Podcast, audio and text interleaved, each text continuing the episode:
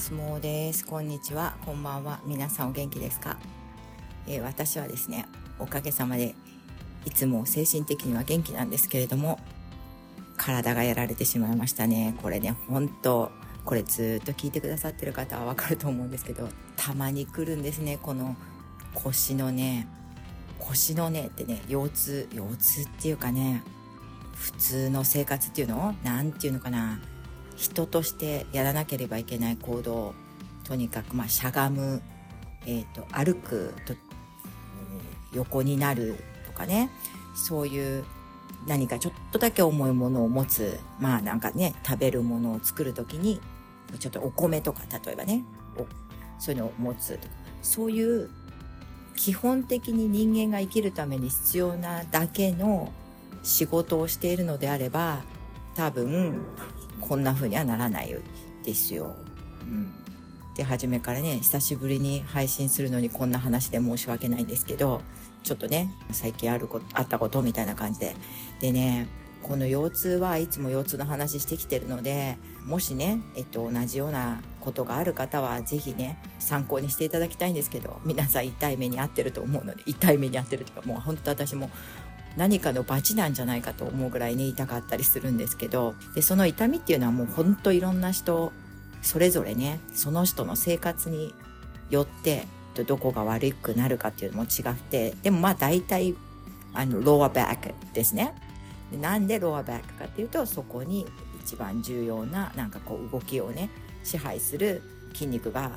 あるからなんですよね。でまあちょっと私も専門家じゃないんで今すぐにえっと、この筋肉の名前とか教えああだこうだって教えてあげられないのがすごく残念なんですけど写真とかを見るとねいろんな筋肉がこう上半身と下半身をつなげていてでそのね中の特にお腹の中の腸腰筋とかそういったのがあるんですけど、まあ、それだけ覚えててももう十分だと思うんですけどそういうつながってる筋肉がめっちゃ硬くなってたりとかしてで他の一番重要な筋肉が硬くなっちゃってるので、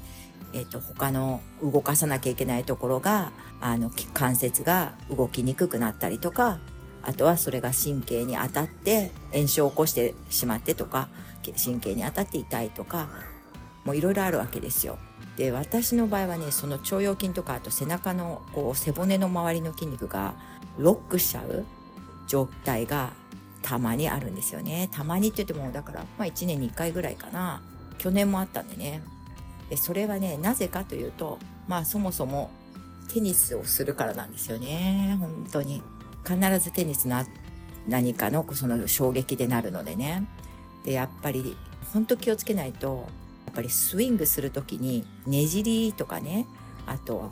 サーブする時もねじりが入るしあとは速いボールとかを打たなきゃいけない時には前後の動き、えっと、横の動きステップ、ね、あの斜めにステップするとか行ったり来たり後ろに下がるとかそれを急いで早くやるわけじゃないですか。で早くやりながら上半身をねじって打つ。ね、もうこれ考えただけでも人間にとってはとてもとても大変なあ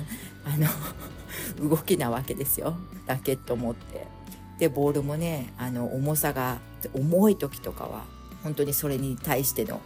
重力を重力っていうのかなねかけなきゃいけないんででねそのためには筋トレとかちゃんとしないとねダメなわけですよ。まあ、分かってるんだけどついついね何て言うのかな大体一緒にできる人とやってる時は痛くならないんでその後ね甘く見ちゃうわけ。ででちょっとなんか速いボールとか打つ人とかが、まあ、1人ぐらいダブルスでね1人ぐらいいるんだったら問題なかったんだけどこの前ね3人ねそういう人だったんだよねそうすると自分のパートナーも速いボール打つし相手も速いボールし打つしうまいし、えーと、強いしボールはねっていうのをやってもう楽しくてまあ体も精神的にももう一生懸命やったわけですよ。でその後もうなんかもう気分はいいからまあ、勝ったりするわけじゃないんですけど、あの、それは練習だったからね。でも気分はめっちゃいいんですよ。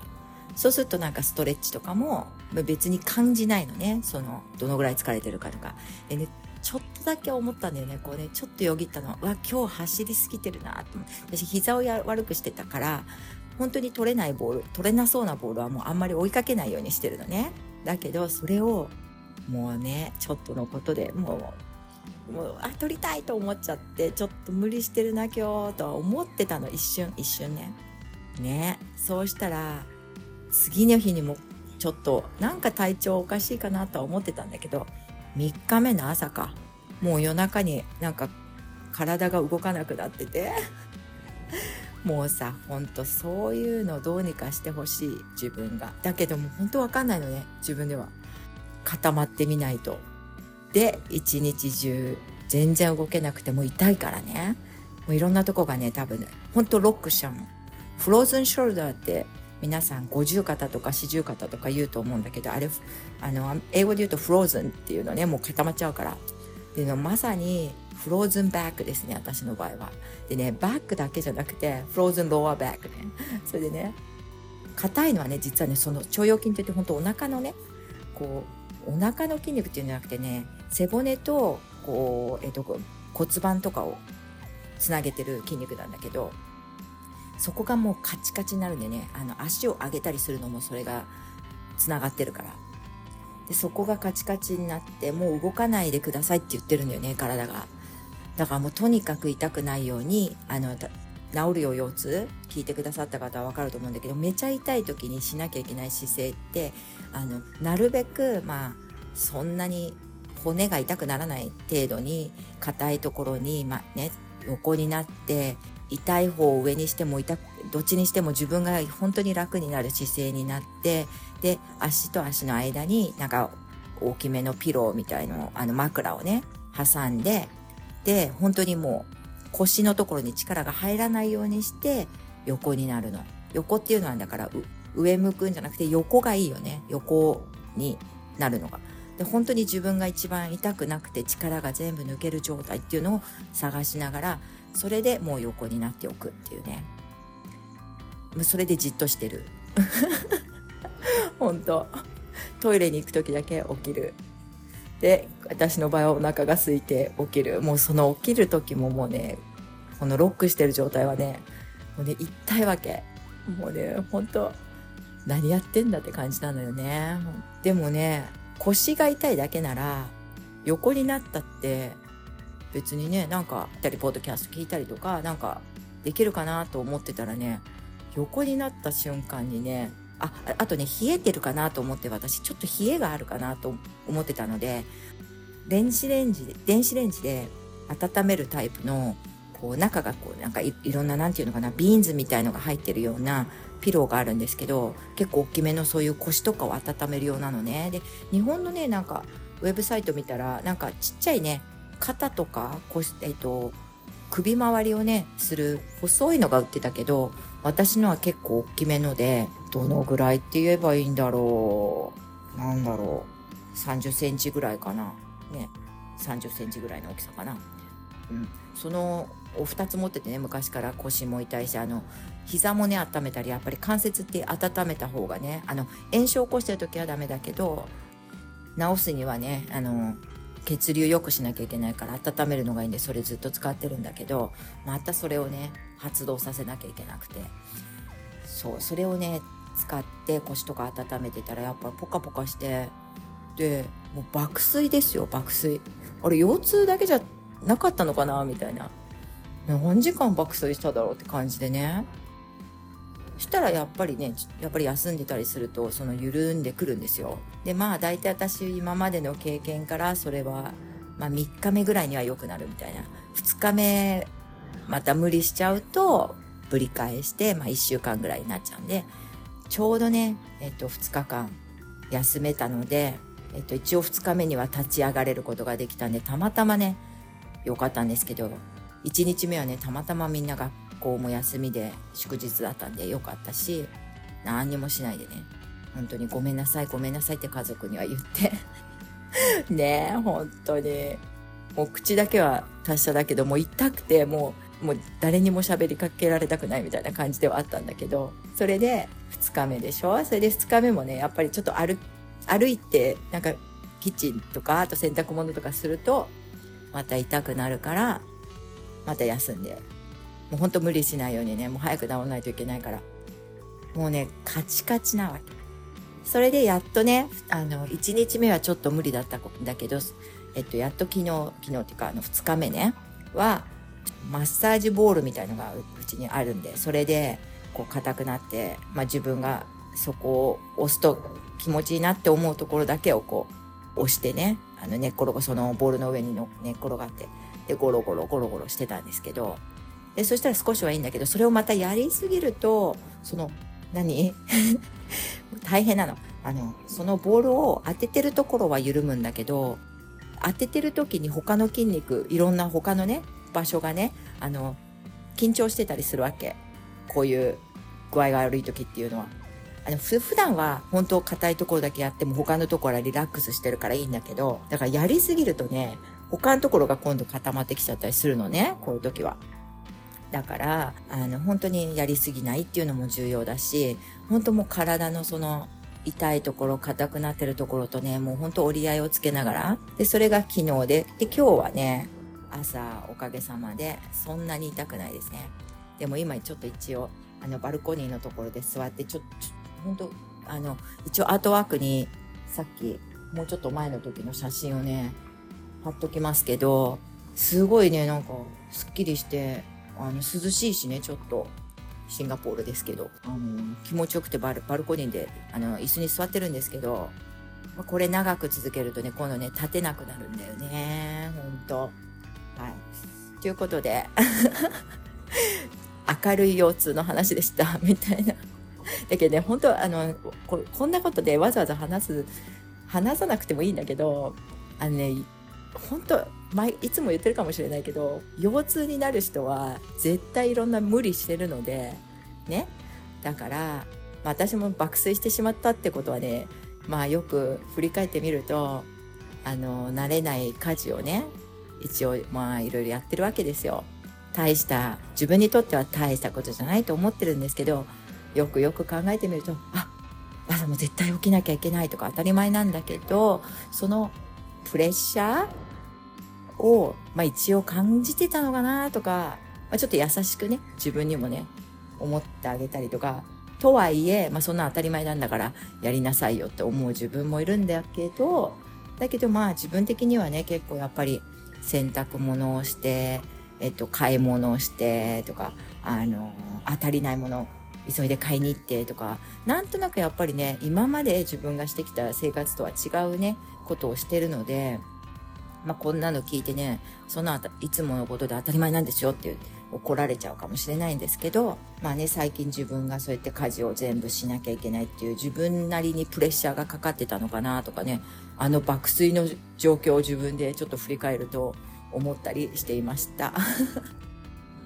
はい。ということで、自分のね、なんか腰痛分析ででしたけど、もしかしてね、これ聞いてらっしゃる方で、なんか腰痛にとか膝の痛みとかに困ってらっしゃる方で、なんていうのかな、どこに行っても治りませんっていうような方がいたら、まあ、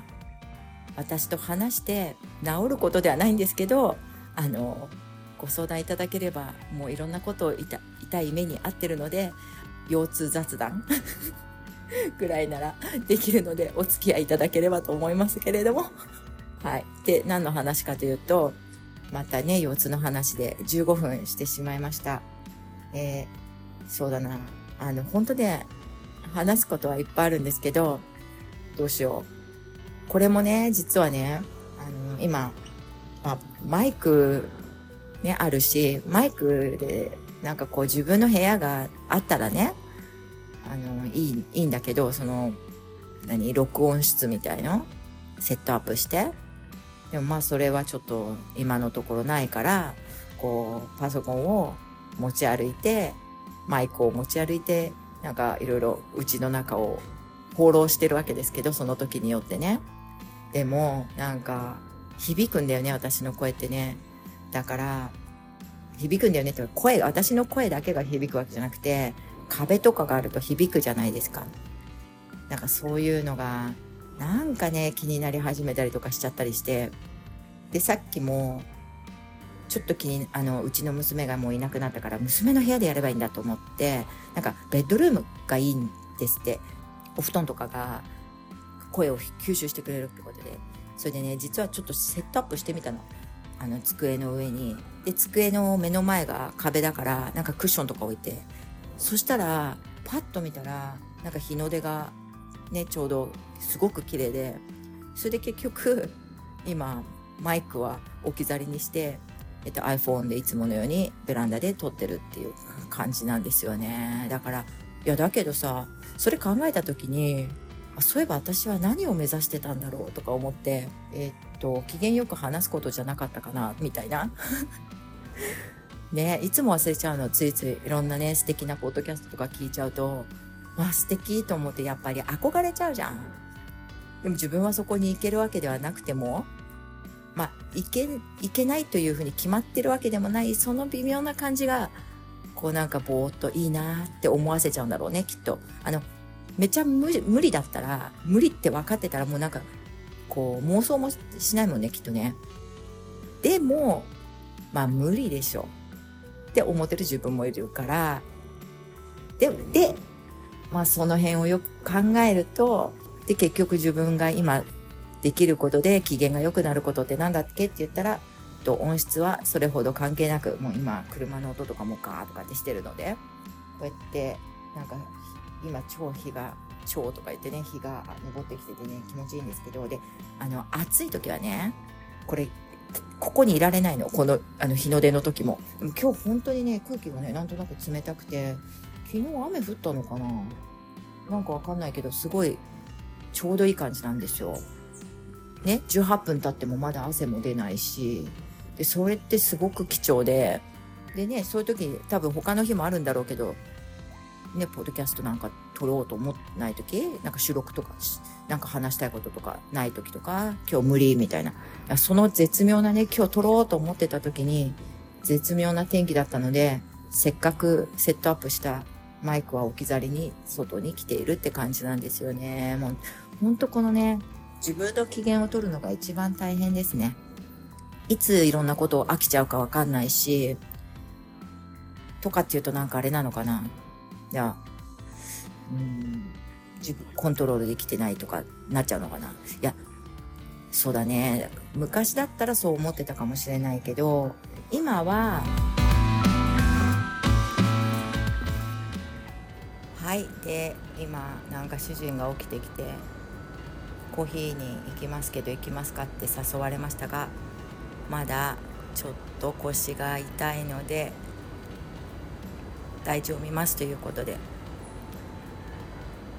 うちでね入れるコーヒーが実は私は結構朝のコーヒーは好きでね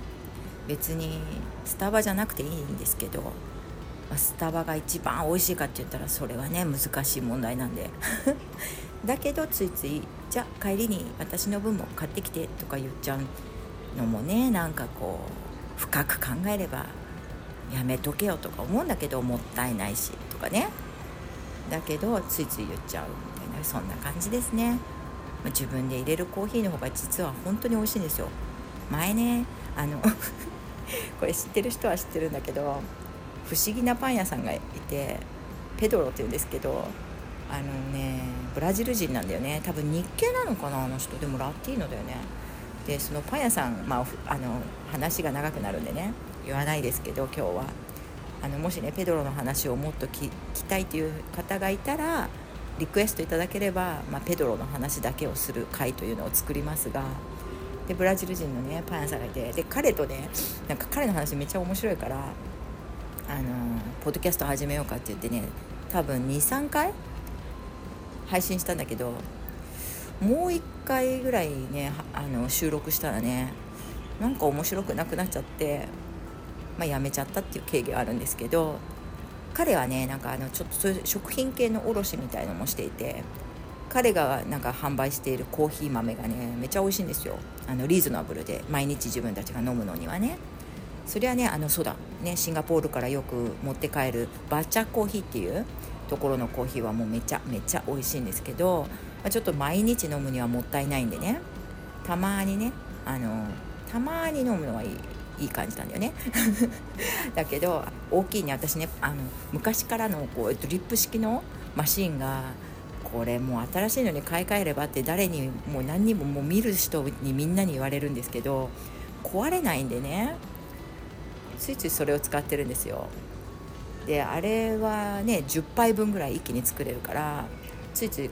10杯も飲まないのについつい多めに作っちゃってなんかあと1杯飲みたいのにもう1杯がないっていうのが一番嫌だからついつい多めに作っちゃうんですよね。でそうすると、まあ、バチャコーヒーみたいなコーヒーを飲むわけにはいかないのであれはねお土産でね私もたまに飲むんですけど本当お土産が一には一番いいんですよね本当にね。めちゃ美味しい。めちゃ本当に美味しい。だけどそういうことで、えっと、いつもペドロのコーヒーを飲んでるんですよね。はい。あのそうですね。シンガポールにいらっしゃる方は本当日本に帰る時にバチャコーヒーはねめちゃくちゃおすすめなので皆さんにね1箱ずつは買っていってあげられないんですけどなんか何個入りかな。あの中のね3つ4つとかでもこうお渡しすると皆さん喜んでくださるのでね。それにねほんと1杯で幸せになるコーヒーなんだよね。まあ私は詳しくないんで細かいことは言えないんですけどとにかく美味しい。フレーバーコーヒーって言ってねフレーバーがついてるコーヒーもあるしあの香りがねほんと開けた瞬間に香りがねすごいもうそこからコーヒーを楽しめるしそうだね。もうほんと後味とかも何て言うのかなすっきりしててそんだけなんかコーヒーの味がするんだけどすごいコーヒーを味わった後にあの後味がないっていうのはやっぱりピュアなお豆だからなのかなとかまあ素人ながらに思ったりするんですけど、うんまあ、ということでとにかくバチャコーヒーめちゃ美味しいんでおすすめですね。あとああと TWG っていう紅茶屋さんあるけど日本にもあるじゃない？だからまあ今のところまだ日本に進出されててしてないものでそれなんかおすすめはバチャコーヒーですね。まあいいんですけどそれでということでペドロのコーヒーも美味しいよ。でなんでそういうことになったかっていうと今コーヒー行くって言ったからねこれ収録止めなきゃいけなくて。ねタイミング悪い時に話しかけてくるんですよ大体。まったくね、まあ、そういうのが夫婦ってもんだと思うんですね。向こうにとっても。なんかいいなんかすごい重要なニュースとか見てる時に私はあまり何言ってるかわからないから、まあ、めちゃくちゃ全然関係ないあの話をしたりとかするのでその時に同じような思いをしてるんだろうなと思いながら本とタイミング悪い時に声かけてくるなって思ったりしました。まあそういうのが夫婦なんでしょうかね。はい。ということで内容全然ないけど、まあ、結構喋っちゃったのでえっとそうですね。腰痛アップデートっていう感じだったかな。うん。ああとは本当はねリスナー大感謝祭。と信じられない今日先ほど撮っていたらアメリカの方にいる娘から急に電話がかかってきて普通はね今ママあの電話できるみたいな感じでメッセージが来てから連絡が来るんですけどもうせっかくやる気になって久々だけど撮ろうと思ってた時になんてことでしょう。もうほんとすいません。ね。で今ね気を取り直してさっき言っていたえっとマイクをねセッティングした部屋に来ています。どう？やっぱり声違うね。うん、でさっきねお話ししてたのは本当ねあのリスナーさん大感謝祭。本当にねこういう交流というかがねちょっとしたことなんですけどもう本当インターネットとかなかったら絶対できないしで私が送ったねビールとか羊羹とかを食べてくださってる飲んでくださってるとか思うともうめちゃくちゃなんか嬉しいし、うん、とそれをね目指していつも参加してくださってる方がいるということで第3回ももうね絶対やりますのでその時までねあと1年とか多分1年ぐらいかな。何かまた、うん、と3年になったらかとかあとはと何万回今回2万回再生ってことだったのであれねえっと Spotify の方のあの再生回数とあとは、えっと、スタイフの方も数えてなんですけどあ合計してね2万回だったんですけど今ねどんどんねもうすぐ Spotify も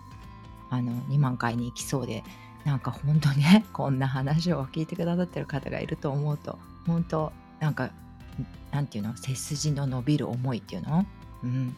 昔のねどうしようもない話とか、まあ、今のこの話とかももう気消去したいとか思うこととかも時々あるわけなんですけど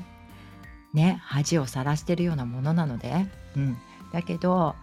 うん基本的にね私はお友達とかと喋るのめちゃくちゃ楽しいしで実際にねなんか気の合った友達と喋る時間が本当一番好きなんだけどそういう時間も減ってきてねあの何て言うのかな自分がつ自分がつまらないんだよね。自分の毎日とかがだんだんなんかつまらなくなってるみたいな感じで。だから楽しいことを探すとやっぱりここでねあのどうしようもないことを話したりしてもこれでね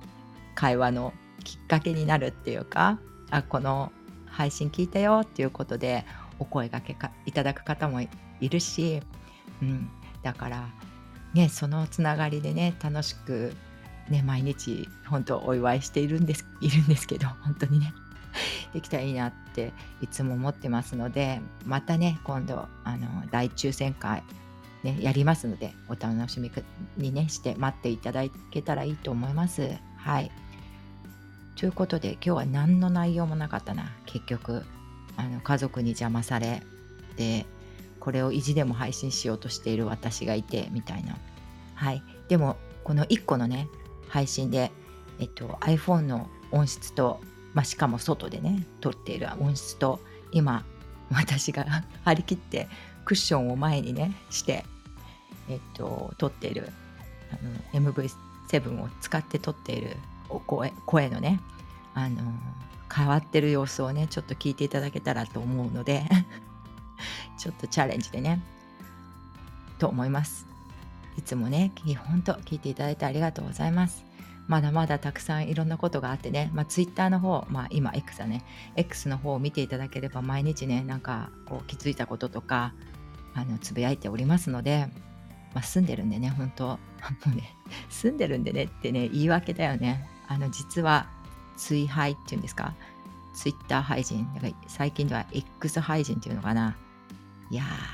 ーあの言いたくない。そういうふうには廃人ではありません私は。あの住人なので仕方ないんですよね。あそこにいつも登場しちゃうのは、うん、あのいつも見張ってますので。見張ってるっていうか いつもいますので。声をかけていただけたらと思いますが。はい。えー、と私のニュースペーパーでもあり皆さんとのご近所付き合いのお茶の間でもあり。そうだな。あとは、えっと、ご近所でねその辺歩いてる時のね立ち話の場でもあり。あお勉強の場ですね本当いろんな先生方のツイートを見てそこからあと書籍とか本屋さんでもありますね私にとってはねあのそう本屋さんに行くといろんな出会いがあると思うんだけど本ね書籍とのねでももうツイッターでもういっぱいいっぱいって感じですね。もう本屋には行けない。最近は怖くて。はい。だって積んどくばっかりね、増えちゃって、どうなるの？って本当もうね、うん。でもね、やっぱり、本当ね、鉄セカの、あの、ポッドキャストの方でお世話になっているお二人のおかげでね、あの、本当本とか読んで一緒にね話してくれる相手ができてよかったなって思ってるんですよね。まあその本に行き着くまでは有名ポッドキャストブックテラスとかをされているねマイトさんとかあやなるちゃんが、まあ、いつもめちゃくちゃたくさん本を読んでるっていうのを聞いてるしねまあ本当いろんなところからああともちろん、えっと、読書術研究家さんにもね刺激をいつもいただいていて。でそうやってね本当ツイッターあごめんね X でねあのお付き合いさせていただいてると本当いろんなね発見があるのであのなんでいい話しか流れてこないのかっていうのはいい話しかしないと いい話しか流れてこないというか。そういうなんかなんていうのそれアルゴリズムっていうの私のところにはと Yahoo ニュースの記事とかは流れてこないんですね 見るときには、えーと、ツイッターからはつながつつなげないで他のブラウザで見るので ツイッターにはバレないようにそういうのが好きだか好きかっていうこととかねしています。ということで、えっとまあ、そういうところもねどうしたらいいかとかなんでそんななのってまあこれ聞いてくださればわかるからご自身のねタイムライン見ていただいて、うん、嫌な思いをしないようにね していただけたらいいなと思ったりするんですよね。うんということで、じゃあ今日もね、最後まで聞いていただいてありがとうございました。えっと、いつもこんな雑談ばかり話していますけれども、はい、よろしくお願いします。本当、あの、12月16日のポッドキャストウィークエンド、もう楽しみすぎるけどチケットも取ったしホテルも取ったけどうちの主人とか家族の許可は取っていません。はい行けるのかな本当にっていう感じですがどうぞよろしくお願いします。じゃあ皆さんもあの寒くなった日本の方がね寒くなったみたいなんでご自愛くださいませ。ではまた。じゃあね。バイバイ。